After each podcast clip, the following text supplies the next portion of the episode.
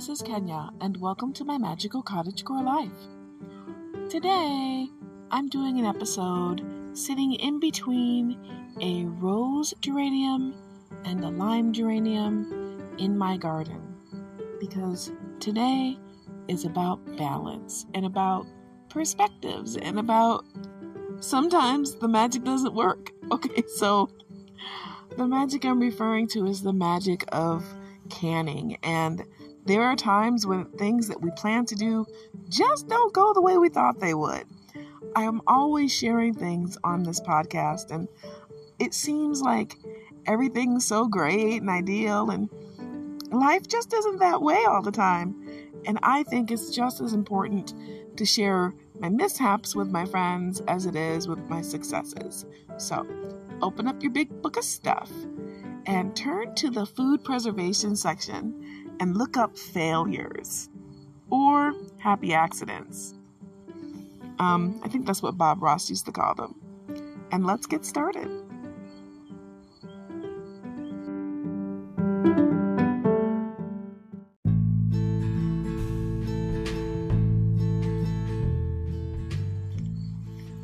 So earlier this season, I wound up finding again my favorite crabapple patch. And I love crab apples. These particular crab apples are the tiny little red ones that don't get much larger than the diameter of a 50 cent piece. Uh, for many of you, you might not know what that is. So if you're in Canada, let's say a little bit larger than a toonie across. And if you're in other countries, uh, about maybe the size of a mid sized small red globe radish at most. So I love this tree and I love making crab apple jelly or other treats when I can. So this year I decided I'm going to make crab apple jelly. I'm going to make a big batch. Go out, attack the tree, attack the tree a couple of times. Enjoyed it. Just picked to my heart's content. The first time I picked by myself, and people were kind of staring like, what is she doing? Uh, the second time I went, I took my husband with me, or rather, he drove me to the tree stand and we just picked away. And of course, looking for holes or fungus or anything else that might be affecting them, we were able to garner about a about a five gallon bucket and a half of crab apples.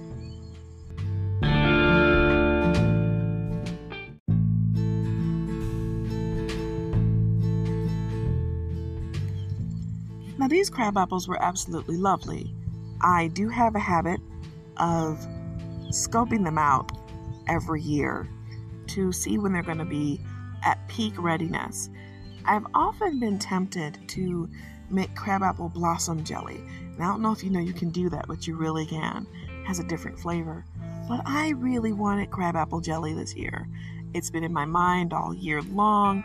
I was planning and scheming and plotting and I had my buckets ready, my baskets ready, and a really large bag with an elephant on it that my daughter let me use. That's her personal elephant bag, so I had to take good care of it. But it's just perfect for if you're going to do something like this.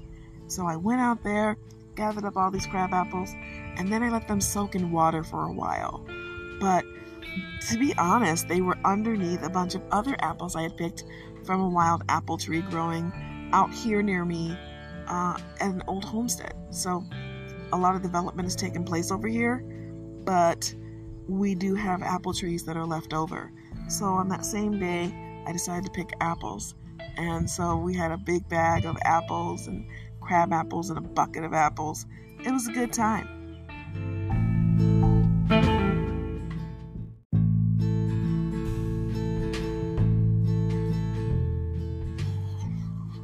Once I decided to make the crabapple jelly, that's when everything started to get weird.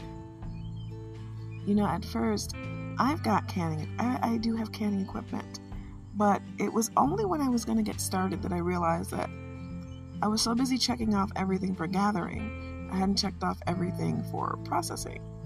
So it turns out I had all my canning tools, but I couldn't find them all because they weren't all stored in the same place because I am in the process of reorganizing my kitchen and my home. And usually they'd be in a box, but the box got damaged, so everything was kind of uh, separated. So it took a while to find everything, but once I did, we were good to go. And that's when the first boil started. Unfortunately, we had to get rid of the contents of the first boil. Why? Because an emergency came up and I had to leave my processing in the middle, which meant everything sat overnight. And even though I attempted to drain it, it just didn't go right. So we had a second boil. And let me tell you what happened then.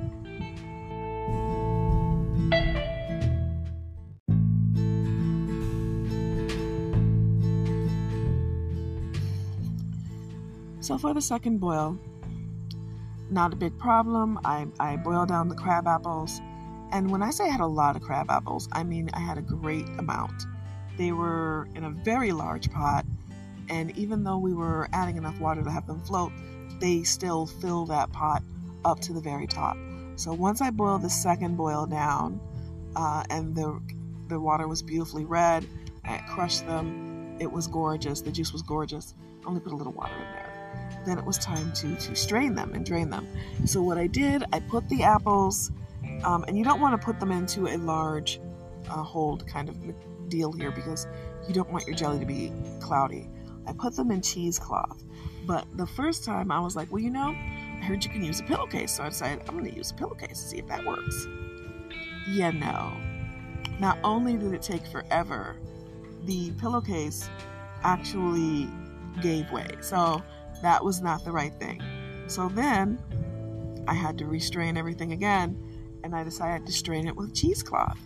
And you would think that everything would be great. Put two rolls of cheesecloth, tie it around another bucket to drain it into. Easy peasy.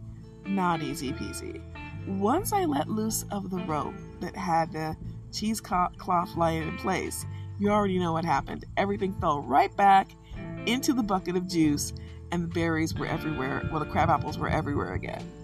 It was like everything was conspiring to make sure that I could not get this batch done. It was insane. So then I pulled everything back out because I had let it drain for a really long time. It was basically a crabapple mush remains cakelet. It was terrifyingly gross. So, well, and I could have cooked it down and make butter, but not today. Not today and then I got rid of it. So then here comes the next part of processing.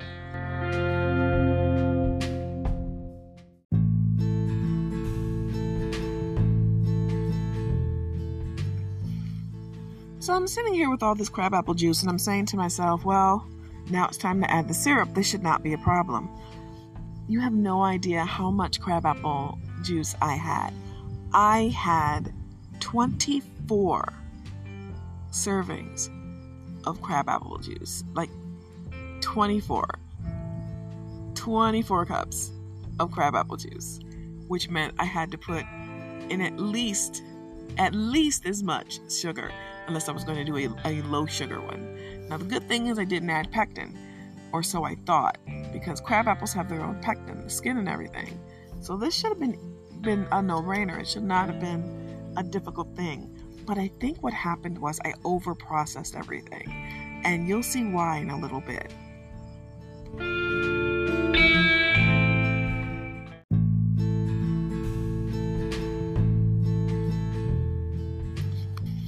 So once I've got this all dissolved, now it's time to get ready to process everything. And I get ready to go to my processing pot, my canning pot, only to find that one, I don't have my other canning pot, it was damaged. So it was time for a different canning pot. I used the canning pot, it wasn't deep enough because it was a substitute pot.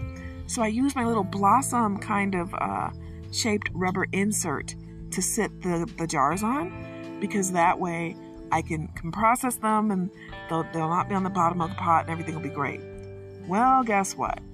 The little clamp that goes on it to make sure the blossom stays in one piece flew off Seriously, this was the, the comedy of errors. It just flew off into recesses unknown behind the kitchen stove, and I couldn't get under there, and it's gone forever. So now it's what am I going to do trying to process this? So I'd read that you could use the canning, uh, the canning, not the lids, but the um the part that goes around I, I can't think right now, but the rings, the rings. You can put the rings in the bottom of the canning pot if you don't have something to space it, like a basket or something, or a rack. And I did that. I put them on top of the rings inside of the, the canning pot, and now we begin. And I thought, okay, this will be easy peasy. Well, the problem is, is that it took forever, and I do mean forever, to do 24 jars of this. And they always tell you don't try to do large batches of crab apples. And of course, me being me, I'm gonna do what I'm gonna do. So, you know, I did it anyway. And I wasn't feeling really good about that. I was really kind of crabby about the crab apples. Oh, come on, that was funny. Fine, be that way. But yeah, so then let's get into where this all begins to go wrong.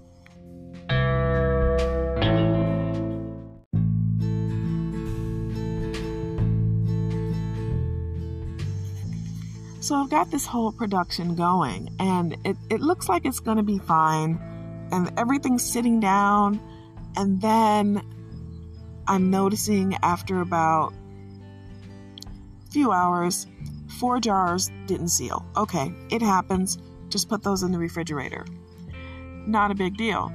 And so I'm waiting, and I'm waiting, and I'm waiting, and it's 24 hours gone by, and I am the proud owner of 20 jars of crabapple syrup. That's right, not a single one gelled. One or two seem to have the first hint of trying to gel, but it is my opinion that what wound up happening is that I overprocessed them too long to be on the safe side and destroyed and deconstructed the pectin that was naturally existed. I also didn't use lemon because I was out of lemon. I figured, oh well, it, it doesn't need it. Well, now I have 24 can- jars of syrup, so what do we do? Well, I talked to my friends, and they were like, well, you know, you can always add syrup to whiskey, and you can have a great bonfire.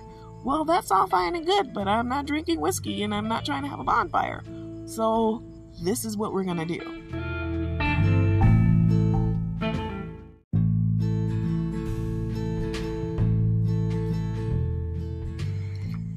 So at this point, you're like, well, what are you going to do with all the syrup? Well, I'm just letting it sit. Now, believe it or not, there's an, a thing where there's a bunch of grandmothers that get together and they teach us young people about canning. And I did ask them, I said, what should, you, what should we do? And one lady in there said, you should wait two weeks. Well, I'm not going to wait 14 days, even though she said, you know, it could come again or something. I'm not doing that. What I have before me is the prospect of a weekend full of canning where I just literally have to take them, dump them into a pot, wash all the jars, get new lids, reboil it down, add lemon, add pectin, and then reprocess and can all of that crab apple syrup in the hopes that it will be crab apple jelly. And my understanding is if it doesn't take the second time, then that's it, you're just stuck with it. And that's what I'm looking at doing at this point. Now, there's a temptation on my part to take some of those apples and make some of them crab apple and apple jelly, but I don't want to do that. I want it to be pure crab apple jelly. But one good thing is, is that the crab apple syrup is crystal clear. It's beautifully red and it's gorgeous. So it's like a, a whole countertop full of rubies where they're sitting. So I guess there's something pretty to look at, but I'm hoping and praying that I will be able to come back here and tell you about a successful jelly experience.